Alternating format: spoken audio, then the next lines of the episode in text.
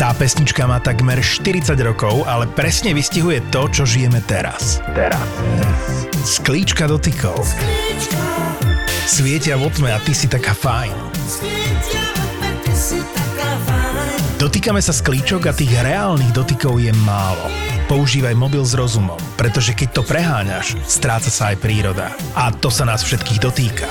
Podcasty v produkcii ZAPO ti prináša digitálna očistá od SPP. Všetky podcasty ZAPO sú nevhodné do 18 rokov. A vo všetkých čakaj okrem klasickej reklamy aj platené partnerstvo alebo umiestnenie produktov, pretože reklama je náš jediný príjem. Niekedy máme pacientov, ktorí majú jeden zdravotný problém takmer 10 rokov a nonstop sa k nám vracajú s komplikáciami z toho vyplývajúcimi. Teraz som mal pacienta, ktorý prišiel odoslaný z LSPP ako také nešpecifické bolesti brucha v epigastriu, čiže niekde hore, ako pod bránicou, viac pravo, s tým, že on, on už žlčník nemá, takže žlčník zrejme zapálený nebude, ale pacient sa mi nezdal také nažotlé oči, opotený, tak triasol sa, teplotu nemal zatiaľ. Stačí mi do ruky labáky, že poslali 8, že nevie, čo má robiť, že v minulosti mal zapálený žočobot, čiže cholangitídu. Tak pozriem sa na labáky a kúkam, že dobre, že tak 30 CRP, že zápal tam není až taký vysoký, 12 leukocitov, bielých krviniek. Trošku zvýšené. Trošku zvýšené, to, to je aj pri obyčajnej gastroenteritíde. No ale hovorím, kde taký, máme tzv. Charkotov trias, a trošku som si už tedy začal spájať, že no toto nebude až také úplne easy pacient. Problém bol, že na tej LSPP nevyšetrili úplne všetko, čo by som si predstavoval takéhoto pacienta vyšetrené z krvi, tak sme dali niečo dorobiť. My vždy zavoláme do labáku, že mohli by sme ešte poprosiť dorobiť toto, toto, toto. Jeden z tých markerov, čo sme dali dorobiť, bol tzv. prokalcitonín, marker sepsy. Norma je do 0,5 a keď máme 50, 70, to už je ťažká sepsa, septický šok. Hej, to otrava krvi, no. Otrava krvi, veľmi zlý stav. Tohoto pacienta, neskôr som zistil, že sa poznáme aj v súkromnom živote, tak už som si nejaký taký terapeutický vzťah, nazvime to, začal k nemu budovať. Mm-hmm. Dal som ho na lôžko, dostal infúziu, išli sme robiť zobrazovacie vyšetrenie ultrazvuk a medzi tým zvoní telefon z labáku a hlásia mi, máte tam toho a toho pacienta? Hovorím, áno, mám. No, tak má 20 prokalcitonín. 20 mm. prokalcitonín pri 30 CRP, hovorím, to mi nejde do hlavy, potom pozriem na zvyšok výsledkov, ono, áno, potvrdilo sa, pacient mal zapálené žočové cesty, cholangitídu, opakovanie minulosti mal, mal takmer naplnený tzv. Charkotov trias, to je súbor príznakov charakteristický pre cholangitídu, to je horúčka, zimnica, ikterus, alebo horúčka, triažka, ikterus, žltačka. čiže žltačka, áno, až na tú horúčku, ktorú ale on si tlnil liekmi doma, tak mal všetky tie príznaky, alebo taký subikterus by som povedal, že nie je úplne žltý, ale nažotlý. Pacient zrazu hypotenzný, tlakovo mierne išiel dole, no a ja som už tlačil na to, aby bol niekam prijatý, len ešte stále sme nemali skompatizované výsledky. Takže prečo pacient s 20 prokalcitonínom s trojdňovými bolestiami žlčníka mal CRP, CRP 30? Akože ma, relatívne málo relatívne na to, že mal málo. otravu krvi. Bral nejaké kortikoidy? Nie. Bol nejako, nejakým spôsobom, my to hovorím, že imunosuprimovaný? Nie. Skrátim, poviem ti, mal to už tretí deň, mal násilne popisovanú tzv. dilatáciu intra- a extrahepatálnych žlčovodov. To si povedzme, že žlčové cesty, o ktorých sa bavíme, sú v pečení. Áno, tam potom vychádzajú von, to sú už extrahepatálne, čiže vonkajšo pečeňové a spájajú sa, idú vlastne do duodéna cez pankreas. Žlčník už nemal, takže to nás už netrápilo. Áno, a odtedy, čo mu vybral žlčník, tento konkrétny pacient mal ťažkosti. Mal teda cholestázu, čiže zle odtekala tá žlč. Pravdepodobne z toho mu už do istej miery začal zjavať pečen, lebo pilirubín sa hromadil, AST, ALT 20, čiže pečenové už testy. pečenové testy a CRP sa vyrába v pečení. Takže keď stojí pečenie, robí svoju robotu, ešte aj ten zápal v krvi môže byť. CRP je C-reaktívny proteín bielkovina. Áno. Čiže keď vám zlyháva pečen, tak vám zlyháva všetko, čo sa v pečení vytvára. Áno, vrátenie CRP, čo je tiež proteín bielkovina. No a vlastne toto skresloval ten stav toho pacienta. No a Jasné, takáto vec sa neoperuje, pokiaľ tam nebude dokázaná jasná obštrukcia, čiže pokiaľ tam nebude nejaký kameň zaseknutý v žlčobode alebo pankrease. Alebo nádor, alebo niečo. Alebo nádor, nedaj Bože, áno. Lebo tie nádory žlčovodov, to je, to je extra zlé. A, no a v tomto prípade to bol zrejme iba zápal v úvodzovkách iba, ktorý vyžaduje antibiotika a dočiny.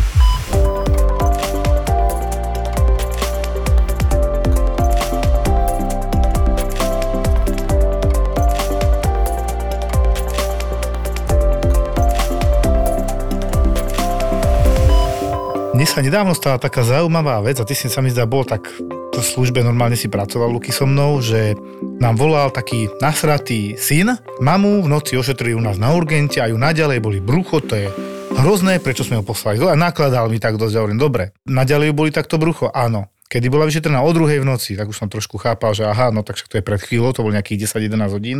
Dobre, pane kľud, doneste mi ju, ja ako primár sa na ňu pozriem, uvidíme o čo ide, či teda čo bolo, ako bolo, nebolo, ja neviem sa k tomu vyjadriť, keď som pacienta nevidel, nevidím výsledky, nevidím, čo bolo robené, nerobené, berem, každý sa môže aj seknúť, OK, ale ja to chcem vidieť. Prišla pacientka, 60 ročná približne, taká menšia, že ju boli brucho. Že ju boli brucho druhý deň a že teda dosť, ale grima sa mi to nedávala tak najavo. Ja som čakal taká, skúleného človeka. Taká utlmená mi prišla taká, od taká ja som tam bol vedľa teba, hej. Hovorím, ja som na nej videl iba to, že je sivá. Uh-huh. A čakal som ale teda, že keď ju tak strašne boli brucho, ako, ako, ako opisoval syn, tak, že sa bude strašne držať za brucho, bude možno jakať od bolesti a nič. A keď som aj vyšetroval, tak som mačkal, normálne vyšetruje, že hej, Plenies, Bloomberg, Rosing, všetky vyšetrenia, ktoré robíme, či nemá peritoneálne dráždenie, dráždenie pobrušnice a či tam teda jednoducho nejde o náhlu brušnú príhodu.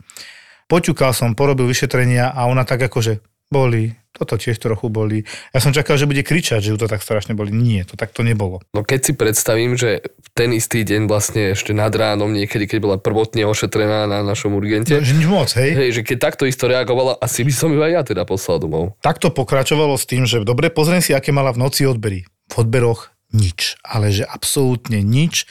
Doktor tam slúžil, tak dal ešte aj moč sa mi zdá, to bolo tiež negatívne a dal rengen brucha hrudníka. Tam s tým bruchom som si nebol úplne stopro istý, ale nebolo to také, že by tam mala hladinky, že je ileus, alebo jednoznačné pneumoperitoneum, že tam je voľný vzduch pod branicou vpravo, alebo tak, že by jednoducho prasklo črevo. Čiže ja hovorím, dobre, nič, zopakujeme vyšetrenia, nález sa môže vyvíjať, uvidíme. Ešte jednu veľmi dôležitú vec si po, e, zabudol povedať. Áno, viem. A pri, teraz ako internista som dal merať tlak a teraz Babi sa tam strašne snažili namerať tlak, ja som zatiaľ písal, Jožko, nevieme namerať tlak. Daj mi to sem, prosím ťa. Neexist jedna ruka, druhá ruka, nevedeli namerať tlak takým tým normálnym tlakomerom, tak som po starom chytil manometer, fonendoskop, ideme normálne premerať tlak. A teraz si to dávam 200, 180, že možno bude veľmi vysoký, nič. Tak idem dole nejakých 50, 60, 20, nič, nepočujem žiadne ťukanie, nič ma nikam nenaviedlo, hovorím. E, naozaj nemá tlak. No. Dobre, dajte kanilu, kým nemá skolabované žily, možno sa naozaj niečo vážne deje, uvidíme. Dajme kanilu, zopakujme odbery, dajme rengen, brucha, hrudníka a rovnou pošlom na sono, nebudem tu špekulovať, pôjdem s ňou lebo sa mi nepáčil ten tlak. Spolu sme s ňou išli na sono aj so sanitárom, len vieš, to je presne to, že keď vidíš takéto brucho, tak čo ťa prvé napadne? Nemerateľný tlak. Že nám krváca možno. Že nám krváca, alebo že je tam niečo prasknuté, čo nechcem, aby bolo no, prasknuté. Ale ne, tá klinika, tá bolesť tam nebola dostatočná, ako by som ja čakal. Tak sme išli na to sono, bola tam pani doktorka, bol som tam ja, pozera to brucho, všetko sme prebehli a zastavila sa presne tam, čo som ja sa bál, že možno bude. A to je výhoda sonografie, to si teraz povieme. Poprvé bola chučia, to je dobré. Po druhé, pozerali sme peristaltiku, či sa nám hýbu čreva. A tie čreva urobili iba tak, ako keď máš loďku na kolotoč, čo je taký loďka, čo sa iba doľava, doprava, doľava, doprava. Že nič sa vlastne nepohne, iba sa prelieva sa otrasie. Áno, áno, áno. Hej, keby ste mali s prepáčením e, sáčoček a hráte sa s tou vodou a prelievate doprava, doľava. Lebo treba si uvedomiť, že takéto vyšetrenie sonografické je neopakovateľné vyšetrenie v tom danom čase. čase. Preto som tam bol. Áno, ten radiolog musíte mu veriť aj ako lekár, aj ako pacient, že to, čo videl, naozaj správne aj popísal, že naozaj tam nevidel tú peristaltiku, lebo o to sa opiera vlastne tá diagnóza. Kdežto, keď urobíme CT, ja viem, každý by chcel dneska CT na všetko, pomaly aj na mhm, zlomený mm-hmm, prst, lebo je to moderné. Ale na CT, CT, CT je fotka. To je obrázok. No? Áno, to je, ne, to je, co sa nehýbe, tam nevidíme, či, jaký je tam prietok, hento, toto, proste je to, je to niečo úplne iné, pokračuj. Takže sme vyslovili podozrenie na Ileus, nejaký, s tým, že dobre, zrejme tam budeme musieť potom doplniť CT. Teraz mi vyšli nové odbery, kde teda nejaký zázrak sa tiež nekonal. Mňa prekvapilo, že tie prvé odbery v noci, že absolútne nič ani biele krvinky zvýšené, ani pečeňové, proste nič, ani zápal. Tuto bol malinký rozdiel, že vstúpil len CRP z nejakých 5, čo bolo normálne na nejakých 11, zase nič, to je naozaj, že tento zápalový parameter mňa zdvihne zo stoličky, keď aspoň nad 100. Do 5 je úplná norma, do 8 niekde píšu inde. Ale trošku nás stúpol kreatínin, obličkový parameter z nejakých 60 na 90, čo je o tretinu viac. Už to sa mi nezdalo. A ja som síce končil službu, ale skončil som ju s tým, že som odozdal kolegovi. Dal som tam ešte CT, už som sa do, s našou obľúbenou pani primárkou dohodol. Pokračovalo to tak, že mne sa zdá, že som išiel na podcast. Áno. A po ceste mi ona volá, ako som šoféroval a mal som Bluetooth zapnutý, že Joško, Joško, Joško, tam je strangulačný Ileus. Uh. A že, mm, dobre, takže Ileus má, pri tom v odberoch nič a tak ďalej, ani klinika nič nesedelo úplne jednoznačne, ale teda ja vždycky, keď je pacient, ktorý sa vráti na vyšetrenie, tak sme úplne totálne dôslední, lebo niečo sa tam asi série s prepáčením, hej? Strangulačný Ileus, vysvetlíme si.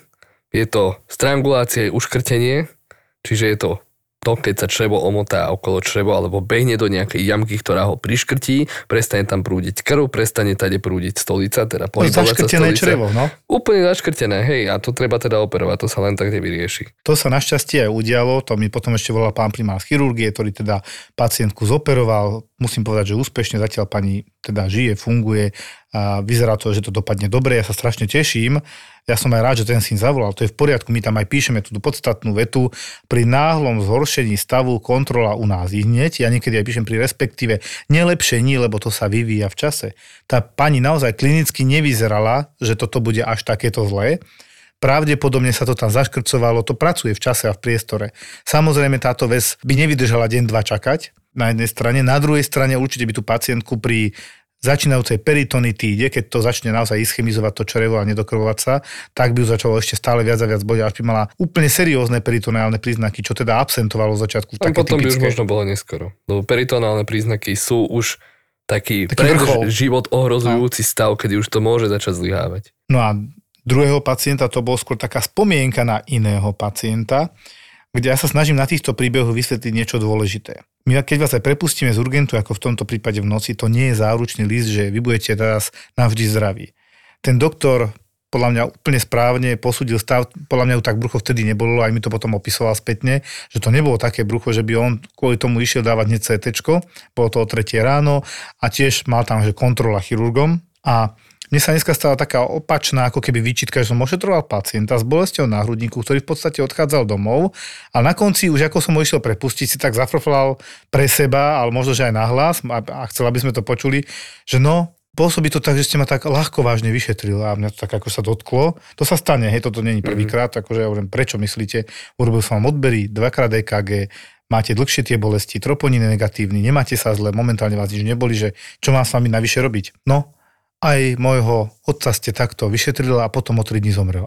Tak to mi nedalo, hovorím, dobre, viem sa na to pozrieť, keď ste ma takto obvinili, lebo mi to nedalo. Chcel som slušne s ním, že ak som niekde pochybil, chcem to vedieť. A toto je presne to, že ako vníma ten pacient tie veci a ako to vnímame my. Tak mi nadiktoval rodné číslo tej osoby, o ktorej sme sa bavili, tak prvé, čo z toho zišlo, že ja som pacienta videl asi 13-12 dní pred smrťou, ktorý naozaj že zomrel. A on mi tvrdil teda, že pána som poslal domov s infarktom, čo tiež nebola pravda, lebo anamnéza toho pacienta, kde teda som mal akože pochybiť, bola odoslaný od chirurga pre dvojtyžňové ťažkosti v zmysle napínanie, navracanie, nejaké riedke stolice, že do 20 minút, čo keď sa dá do seba niečo zjesť, tak to vyvracia a že máme vylúčiť kardiologické, čiže srdcové ťažkosti, či to nie je z toho nejaký infarkt bežiaci alebo nejaké nedokrvenie v zmysle srdiečka alebo embolie a podobne, hej. Len dobre, ja som tam potom pozeral tie výsledky v ten deň, keď teda akože som ho mal poslať domov, doporučil som tam gastrofibroskopické vyšetrenie na záver, lebo mal všetky výsledky negatívne, zápalne mal, mal 8 CRP úplne nizúčké a teda som doporučil ďalšie vyšetrenia, nech sa to dorieši chirurgom. O 6 dní na to ten pacient bol prijatý na chirurgiu s náhlou brušnou príhodou, mal gangrenózne zhnité čreva, že tam mal nejakú suspektnú ischémiu, čiže tam mohla byť nedokrvenie na úrovni ciev, ktoré vyživujú črevo, tak ten pán, no tak to bol ten infarkt, ale to je infarkt e, v zmysle ischémie čriev, nie srdca. Ja som riešil srdce, chirurgovia si sledovali pána, potom nakoniec to museli aj tak prijať. Tam sa to vyvíjalo v čase a v priestore. To sú tie veci, ktoré sa snažím vysvetliť, že tu vám môžem vylúčiť dnes infarkt, brucho bolo úplne v poriadku, nemal zápal a o 6 dní mal obrovský zápal, zhnité s prepáčením čreva, potom bol teda prijatý, operovaný a o nejakých pár ďalších 5-6 dní zomrel, hej, čo mne je teda ľudský lúto, ale hľadal som tam a hovorím tomu pánovi, povedzte mi, kde som tu ja mal pochybiť. To, že to dopadlo ako dopadlo, po vojne je každý generál, ale uvedomme si, že my pacienta vyšetríme, tebe to tiež hovorím, Luky, my ho posielame s tým, že vieme, že na najbližších 48 hodín pravdepodobne nezomrel, lebo sme vyučili náhle príhody, ktoré vznikajú náhle z plného zdravia. Áno. Ischemia čreva ako rýchlo vzniká? V momente. Prakticky. Čiže ty môžeš mať 80% zúženú hlavnú mezenteriku nejakú cievu, ano, ktorá, cievu ktorá vyživuje čreva, ktorá je rovnako ateroskleroticky postihnutá ako cievy na srdci pri infarkte. V mozgu a podobne. Hej a niekedy ten aterosklerotický plat proste praskne, alebo zvykáva to byť vtedy, keď je tam zvýšený prietok, čiže tak. pacient má hostinu, naje sa,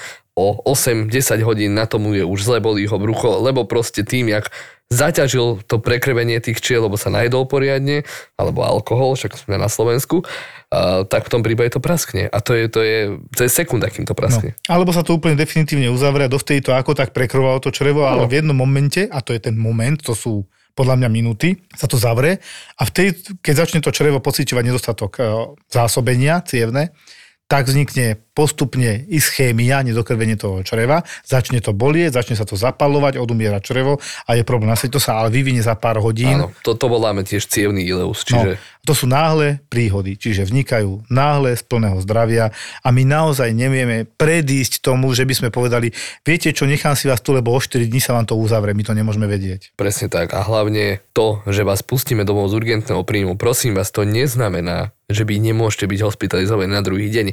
Toto je taký obrovský strašiak inak pre lekárov, ano. aj pre mňa osobne, že raz mi príde papier z úradu pre dohľad, že kvôli mne som niekomu ublížil, nechtiať samozrejme, s tým, že som tá, tá strašidelná veta, nevyčerpal všetky diagnostické možnosti dostupné v danom čase na danom pracovisku. Toto je tá vec, ktorou sa bojíme. Napríklad, keď máme pacienta, kde je malý zápal, ale nezdá sa mi, dám do vyšetriť ten prokalcitonín, marker sepsy, lebo vidíš, v tomto prípade tiež bol vysoký ten marker sepsy a zápal bol nízky. Hej, ale kebyže ho nevyšetrím, ja nemám problém 30 CRP, Christe, pane, máte soplík, máte 30 CRP, ja vás pustím domov. Máte bolesti brucha, on zvracal, mohol mať gastritídu. Hej, a zase je tam tá anamnéza, treba sa opýtať, čo vám operovali, Mali ste proste už niekedy takéto niečo a spájať si tie veci. Lenže na urgente je toho času naozaj málo.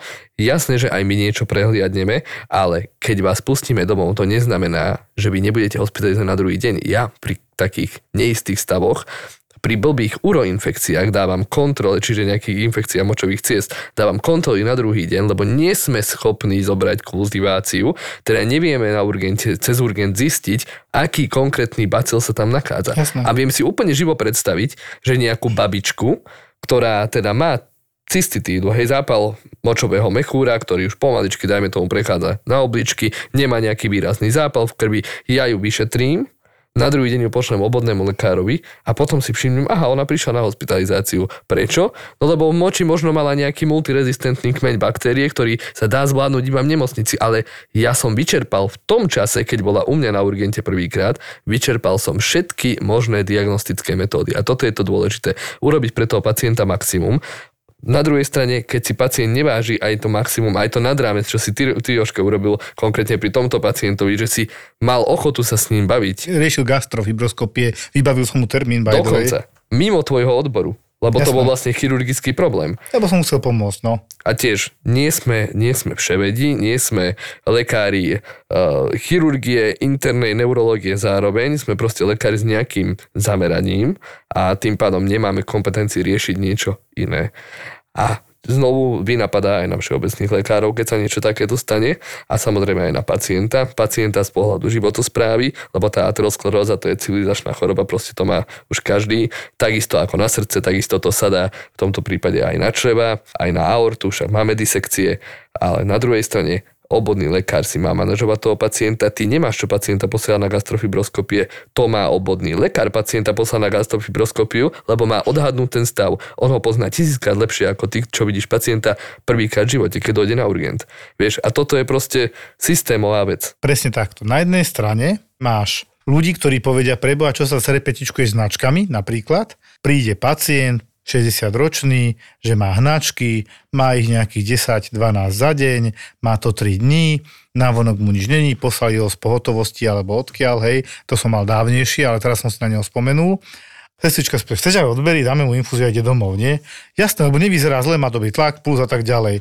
Ja ani neviem, čo sa stalo. Hovorím, že a vieš čo však, dajme odbery, zasa mi trošku dehydratované, aby nemal vyšší kreatinín. Ja som si robil iné veci a o nejakú hodinku mi volajú z laboratória, že ten a ten pacient, o ktorom teraz hovorím, má 700 kreatinín. To by uh. ma ani vo sne nenapadlo, že tento pacient bude mať takto vysoké obličkové parametre, že dosť toho, čo má byť, čakal som, že môže mať 130, 140, že teda trošku dehydratovaný, mal 700. To sú presne tie veci, že my sme obozretní, ale niekedy naozaj na pohľad ten pacient nevyzerá. Ja tiež hovorím, že neliečím výsledky, ale pacienta. Ale keď má pacient dobrý tlak, puls a tak ďalej, Áno, niekto by mohol machrovať a viem si predstaviť človeka, ktorý povedáte mu infúziu a domov a potom príde obvodiak. Prečo ste mu neurobili odbery? A ja hovorím, prečo ste mu neurobili vy, hej, na druhej strane. Ha, tam bol prvýkrát. Čiže toto je taký začarovaný kruh, jasné. Preto tie kolaje sú urobené tak, aby sme jeden druhého s prepačením doplňali, že sa na to ešte kúkne niekto ďalší a dajme tie odbery, nezdá sa mi ten človek a ten obvodný ho najlepšie pozná, mal by vedieť, ako vyzerá. My sme veľmi opatrní, snažíme sa vás vyšetrovať, ale každopádne platí to, že keď vás pošleme domov, my vás nezabijeme, keď sa vrátite na druhý deň, že není mi lepšie. Takisto sa mi stalo, že z pohotovosti poslali pacientku s tým, že nejaké dyspeptické ťažkosti, nič moc nevyzerala zle ani neviem prečo, lebo dobre som si pozrel tie výsledky, hovorím, chýbajú tu minerály zase do keľu, nevadí, doplňte to pre istotu, nič tam také nebude a pôjde domov. Bum, 115 hyponatrémy a mne skoro oči vyskočili, že Christe. ešte sme to doplnili. Samozrejme, ten, táto pacientka bola prijatá, lebo to je závažná hyponatrémia, nízky sodík. Ja potom, keď sme aj prepúšťali, som jej povedal tú moju obľúbenú formulku, že pani Zlatá, viete, kde ste robili chybu? Kde? No, pijete tie vaše asterské vody, ale oni nemajú minerály. Žiadne a vám chýbajú minerály, takisto ako ten značkami. Pacientov púšťame domov aj s tým, že pacientom dávame nejaké také poučenie, čo sa majú držať, čiže nejaký liečebný režim, kedy majú ísť na kontrolu, na čo si dať pozor, kedy sa vrátiť. Veľkú skupinu pacientov, najmä na urgentných príjmoch, tvoria pacienti tzv. non-compliantní, neadherujúci k liečbe, čiže ktorí vyslovene vyciciavajú tú urgentnú zdravotnú starostlivosť do morku kosti, že proste áno, idem tam, lebo tam mi so všetkým pomôžu a potom na druhý deň zabudnem, že som tam bol, bola, lebo na kontrolu nejdem obodnému lekárovi. Ani to neriešim, Ani to neriešim. Lieky, nič, Veľmi konkrétny prípad, ja mám šťastie na túto jednu konkrétnu pacientku, to je polymorbidná pacientka z interného hľadiska. To hovoríme, že keď má veľmi veľa interných diagnóz, 90% z tých diagnóz je spôsobený zanedbanou životosprávou a teda obezitou. Pacientka za posledných 3-4 mesiace asi 10 krát ošetrená na urgente. Raz je hyperglykemická, raz je hypoglykemická. Cukor hore, cukor dole. Cukor hore, cukor dole. Ležiaca. Okrem toho je pravidelne vyšetrená aj v mojej ambulancii, tam na urgente na chirurgickej časti, ako obstipácia. Zápcha. Extrémna zápcha. Pacientka s nižším hygienickým štandardom by som to povedal, vždy príde, má na sebe tie isté šaty, ale ako na normálne žije v dome. Len vždy si zavolá sanitku, nadiktuje niečo úplne iné, že má Čiže bolesti keď, na hrudníku. Keď za mesiac, tak za každým v tom, v tom istom oblečení. V tom istom, len o niečo viac špinavšie a šúpe sa jej koža. Ako je to, ospravedlňujem sa, je to nepríjemné si to vôbec predstaviť, ale to je realita, že áno, toto my tam zažívame. Vždy ano. nadiktuje e, na linke 155 proste niečo iné. Bolesti na hrudníku, nakoniec toho zápcha. Hej. Teraz nadiktovala, najnovšie sa jej ťažko dýcha, pritom došli na adresu, záchranár mi hovorili, ale veď ona tam bola v kome. Lebo proste bola hypoglykemická tentokrát. Mala nejakých 0,9 cukor. To je extrémna hypoglykemia. Tentokrát mala naozaj problém, no. Áno. Pointa pacientka nespolupracuje ani pri vyšetrení, ja nemám možnosť ju na urgente vyšetriť, krv keď jej zoberieme, tak z toho sa dozvieme veľmi limitované veci, lebo ona má dlhodobo zápal, keďže na chrbte má kožný defekt, dekubit, ona furt leží na tom chrbte, asi 30 cm veľký, tretie štádium, čiže už taká skoro nekróza toho dekubitu, rozpadnutá, hnisajúca koža. A naozaj sa ospravedlňujem, že to bude teraz nechutné, ale ja som tú pacientku mal už trikrát. Dvakrát som ju mal s obstipáciou, kedy na schvál povedal, že má extrémne bolesti brucha, čo ani také bolesti neboli. Prvýkrát som ju mal ešte s jednou nohou, druhýkrát som ju mal ešte s jednou nohou, potom už bez nôh, lebo už jej to amputovali. ten dekubit na chrbte, tú peležaninu, ona má, odkedy ju ja poznám, odkedy tam ona chodí. Diabetička s komplikáciami. S komplikáciami, ale komplikáciami, lebo ona ani inzulín si doma nedá. Ona si nič nedá. Raz za čas príde jej sestra, pichne jej, keď je ju veľmi zle už, ale proste nerieši to. Pacientka dojde so zápkou, ja v laboratórnom náleзе nenájdem nič, viem, že je tam zápcha, najradšej by som dal preháňadla, ja tam nechcem dávať, nechcem robiť nejaké očistné klizmy, lebo ani vyšetriť tú pacientku neviem, tak asi ako by som jej vedel dať po našom pri tej klistýr, spolupráci, pri tej spolupráci, keď sa ani neotočí na bok. Tak som zavolal atestovaného chirurga z hora, že nech mi to príde napísať, nech sa k tomu vyjadri, lebo to je pacientka, ktorá tu je pomaly každý týždeň. My s ňou reálne nemáme čo robiť a ona ani nechce, aby sme niečo robili, ona len chce niečo proti bolesti. Toto furt vykrikuje na chodbe. Tak uh, chirurg teda vykonal digitálnu evakuáciu tej pacientky a potom tam mesiac nebola preklad digitálnej evakuácie znamená, že po kúskoch sa to proste celé vyberie, obdivujem ho klobúk dole. No bavíme sa normálne o stolici. Tak o to stolici, povedz. áno. A digitálne Pacientka, znamená digity sú prsty. tak pacientka pre svoj habitus, jaká bola veľká, ju traja sanitári držali. Ja som sa z diaľky na to pozeral, lebo A ja učil. Mám, a učil, no ne, ne, to sa nechcem učiť, lebo toto je naozaj, ja na to žalúdok moc nemám, ale naozaj videl som, že dokonca toaletný papier použitý bol nalepený na tom dekubite, na chrbte, kde chýbala tá koža v otvorenej živej rane, ale pacientka v labákoch dlhodobo si drží nejakých 100, 90, 80, 100 CRP. Ako chronický infekt. Ona, je- ona má chronický infel, je na toto zvyknutá. Včera mi pacientka prišla s tým istým, že má bolesti chrbta, ale toto boli také bolesti už iné. Boli to bolesti trošku vyššie, ako predtým ukazovala. Darmo je to dobré, keď si pamätáš tých pacientov, lebo vieš, čo sa tam asi zmení. Mm-hmm. Ešte viac zanedbaná, e, tie pahýly po amputácii dolných končetín, celé rozmokvané, zanísané, veľmi zlé, lebo tá istá baktéria, ktorá je pravdepodobne v tom dekubite sa dostala aj do týchto rán, alebo veľmi podobná, či nejaká multirezistentná. Antibiotika si ani nevybrala, čo som pozeral v liekovej karte, odkedy ju operovali. No a tentokrát pacientka mala katéter, permanentný močový katéter, ktorý bol zelený, uh-huh. čiže aj ten moč bol zelený a jediné, čo sa zmenilo v tom laboratórnom obraze, že stále mala tých okolo 100 CRP, ale leukocity, ktoré mala doteraz v norme, čiže biele krvinky, aktuálne mala, že 30. Uf, no. Takže sme suponovali, že áno, je tam pielonefritída, zápal obličie, keďže je ten chrbát už trošku ináč bolí. Tentokrát sa jej to podarilo. Po troch mesiacoch snaženia išla na príjem s niečím, konečne niečím indikovaným, ale znovu za to si mohla sama. Lebo to je proste znížená osobná hygiena. Ste pripravení na najväčšiu podcastovú show v histórii ZAPO? ZAPO. Už v stredu 13. decembra v najmodernejšom klube na Slovensku Ministry of Fun Banská Bystrica sa môžete tešiť na cestovateľov z podcastu Choď do, Choď do a na ďalšiu dýchberúcu epizódu Vražedného psyché, psyché, ktorú nebudeme nikdy zverejňovať. Partnerom tohto exkluzívneho večera je Samsung. Choď do novej generácie skladacích telefónov Galaxy Z Fold 5 a Galaxy Z Flip 5.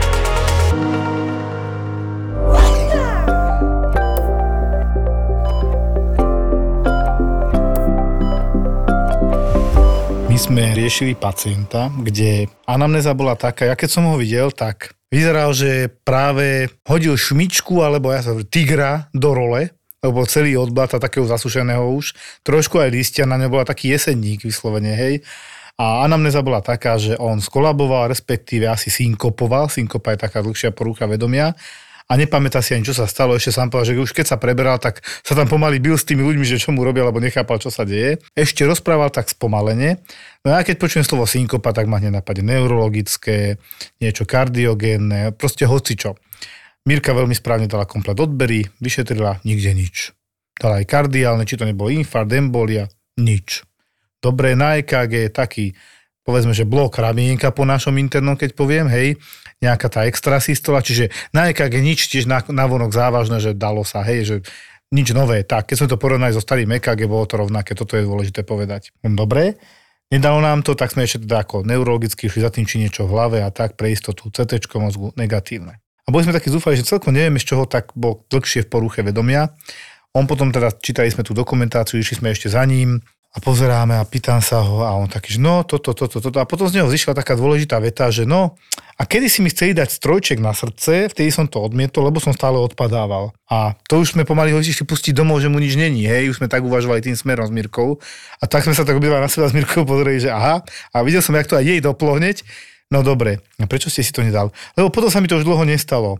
A kvôli čomu ste mali dostať ten strojček? Tak som si rýchlo pozeral tie dokumentácie, našiel som, že ICD, implantovateľný alebo implantovaný kardioverter defibrilátor. Preložím to, čiže strojček, ktorý má za úlohu pri nebezpečnej arytmii, ktorá ide aj okolo 200 za minútu, ktorá vzniká v komorách, ktorá býva smrteľná.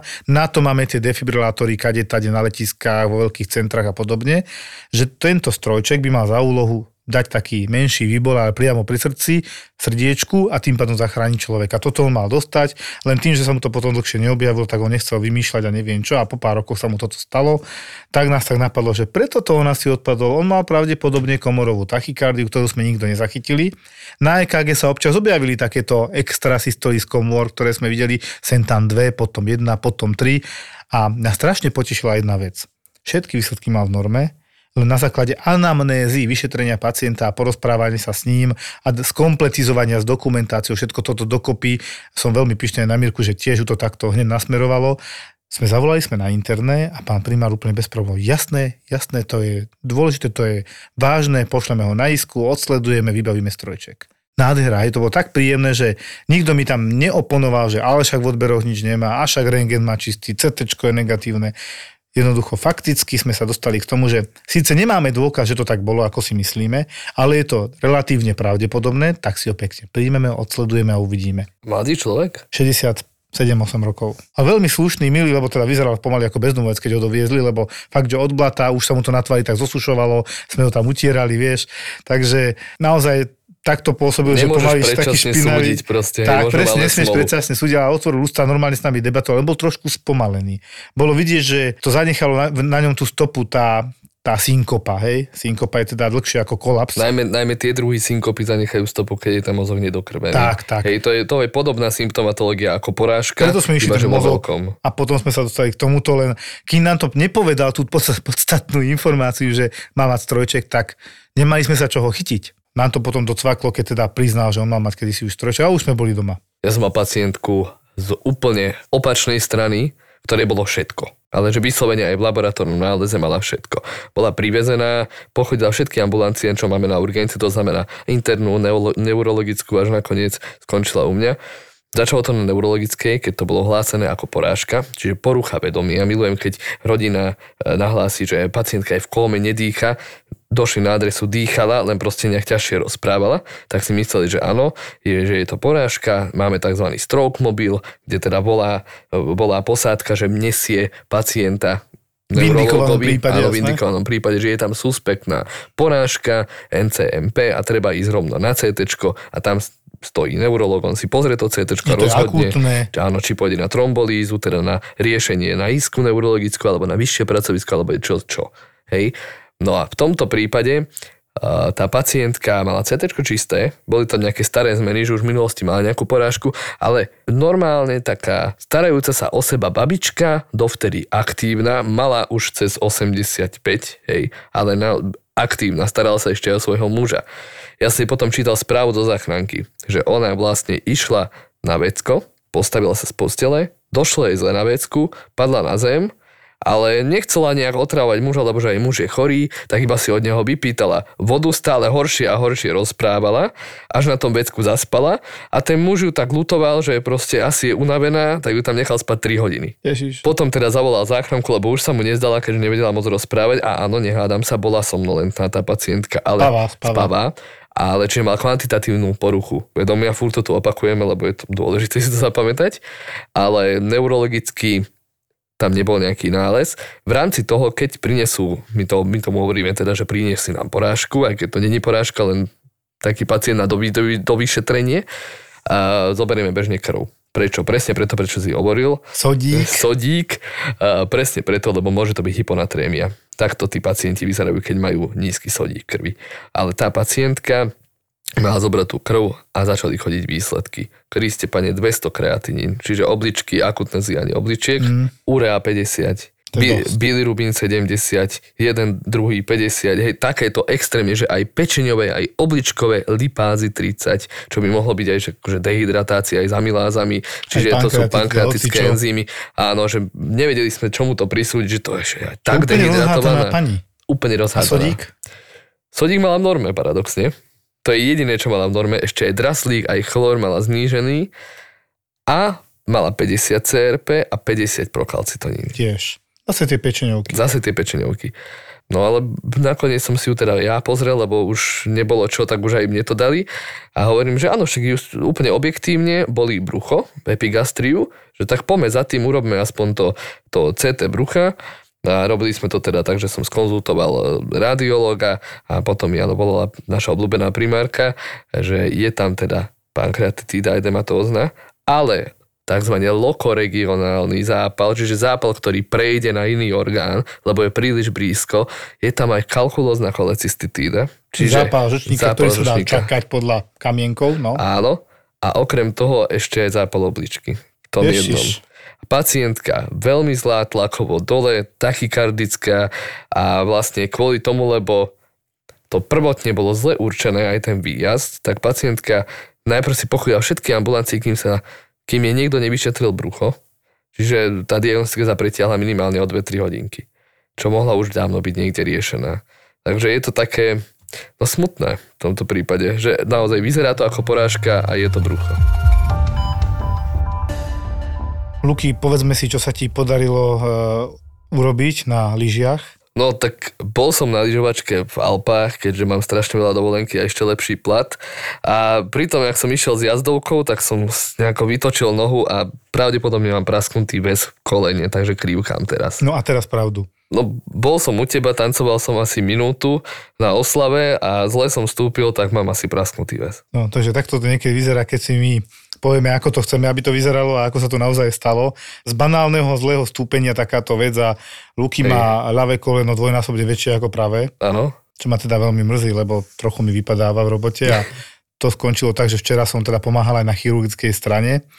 Ale dostal sa mi do rúk taký zaujímavý pacient, odoslaný od cievného chirurga, na dovyšetrenie, lebo jemu podľa sonografie vychádzalo, že má pravdepodobne uzavretú arteria brachiocefalika vľavo, čiže väčšia tepna na ľavú hornú končatinu. Pán to celkom dobre vysvetlil.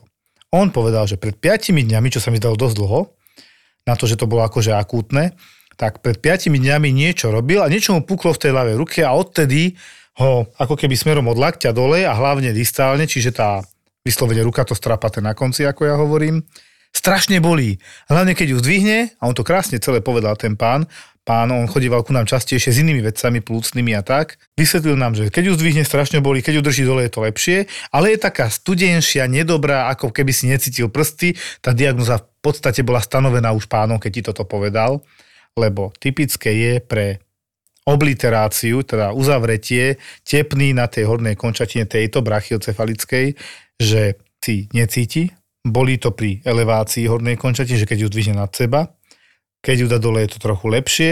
Pravdepodobne nebola úplne totálne uzavretá tá cieva, lebo inak by už dávno nemal ruku s prepáčením, 5 dní je dlho, ale na tých 95, možno 92% bola uzavretá, alebo nejaké kolaterály mu to tam pomáhali udržať.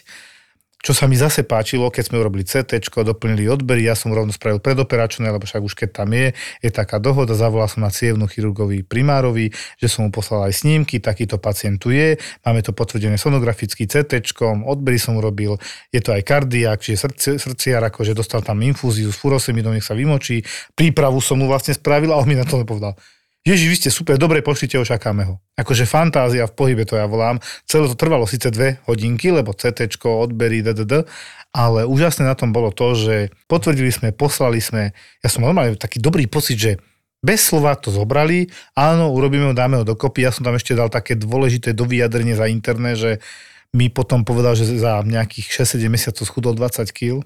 Obávam sa, či on mal síce fibriláciu predsieni chronickú a mal mať riedenie krvi, ale tam pre, pekne bolo napísané od internistu, ku ktorému chodil. Vtedy som mal pocit, že sme pomaly Francúzsko, hej, zdravotníctvo, lebo všetci tí lekári, čo ho videli, boli poctiví, dobrí a napriek tomu, napriek perfektnej starostlivosti, sa ukázalo, že problémom bolo, nevedeli sme ho nastaviť na varfarin, na riedenie krvi, lebo tam sa ukázalo, že mu skáče to INR, čo sledujeme, čo mať medzi 2-3, on mal 5, 8, to tam normálne bolo krásne napísané v tej osobnej anamnéze, že varfarin nie, lebo skákalo INR. Dávali ďalšie lieky na riedenie krvi kvôli tej arytmii, ktorú má, fibrilácii predsiení, neúspešne, lebo raz krvácal z konečníka, potom niečo vyzvracal s krvou, potom nejaké z nosa. Proste nevedeli ho nastaviť, musel chudák ostať na, keď to tak poviem, sprostom anopiríne, hej, na lieku, ktorý bráni lepeniu doštičiek, nie na lieku, ktorý vyslovene bráni zrážaniu. No a kvôli tomu zrejme, alebo aj kvôli tomu mu vznikla tá zrazeninka v srdiečku pri tej fibrilácii nevystrela do hlavy, čo je častejšie, a vznikne porážka, ale vystrela do hornej končatiny, čo teda pacient evidentne cíti, lebo nemá dokrvenú ruku, bolí ho to, je bledá, studená, vymatáš si tie tepny, nehmatáš ich tam na pravej ruke, aj doktorky mladé som zavolal, čo tam teraz chodia sa doučovať a tak, lebo teda budú raz slúžiť, tak áno, vpravo cítim, vľavo nie, úplne krásne to bolo vidieť, cítiť, palpovať. No a čo bolo ale dôležité, že ja som ešte uvažoval aj nad tým pri tých 20 kilách, ktoré schudol necielenie, či tam nebude nejaký nádor. Presne mm. tak. Čiže som to tam napísal na záver, že po výkone, po všetkom, keď bude, nech myslia na to, že treba pátrať, či pán po tomto schudnutí náhodou nemá schovaný v tele niekde nádor. On ti bol zachrypnutý, viacej posledný mesiac, tak som tam napísal, že krčné, plus plúcne s CT nejakým, lebo čo? Na rengene hrudníka, keď urobíme predozadnú snímku, vidíme 70% plúcneho tkaniva, nie 100. Keď pridáš bočnú snímku, že to cez 90%, ale len CT zachytí 100%, hej? Ja sa môžem míliť, ten pán možno schudol kvôli tomu kardiálnemu problému, kvôli tomu zlyhávaniu chronickému, ale musíme na to myslieť. Hej. Čiže videl som, že tam tí lekári všetci okolo neho robia svoju robotu a napriek tomu sa takéto veci udejú. Nemôžeme za to, niekedy proste tá príroda je proti nám. Podcasty z produkcie ZAPO nájdeš už aj na YouTube. Už aj na YouTube. Tak naklikaj kanál ZAPO Zábava v podcastoch a daj nám odber. Daj nám odber. Teraz som na antibiotika. Aby toho nebolo málo, mám aj zapálené koze. Presne tak. Ako moja babka včera povedala, môžeš si za to sama. Bola si na tej oslave, mala si výstrik, určite prefúklo a zapálilo sa ti kozy. To sa bežne stáva, no. že prefúkne bradavky. Áno, tak mi prefúklo bradavky. Linda, Dominika a Lenka. Tri mami amatérky, čo sa len snažia prežiť. Ja mám pocit, že ja som počas tehotenstva trošku ohlúpla. Áno, to sedí. Je, že by to bola nejaká zmena. Prepačte, nepočúval som vás, lebo sa objednávam na nechty práve. V podcaste Mater, Mater, Amatér. Amatér. Hovorí mu večer, že Danko, no tak ja som asi tehotná, že test mi ukázal, že som asi tehotná. A on, že mhm, super. No môžem ti pustiť pesničku, ktorú teraz robím do divadla? A ja, že, neverím. Náš ZAPO podcastový tip pre teba je novinka Mater, Amatér. Amatér. ZAPO. Zábrná v podcastovách.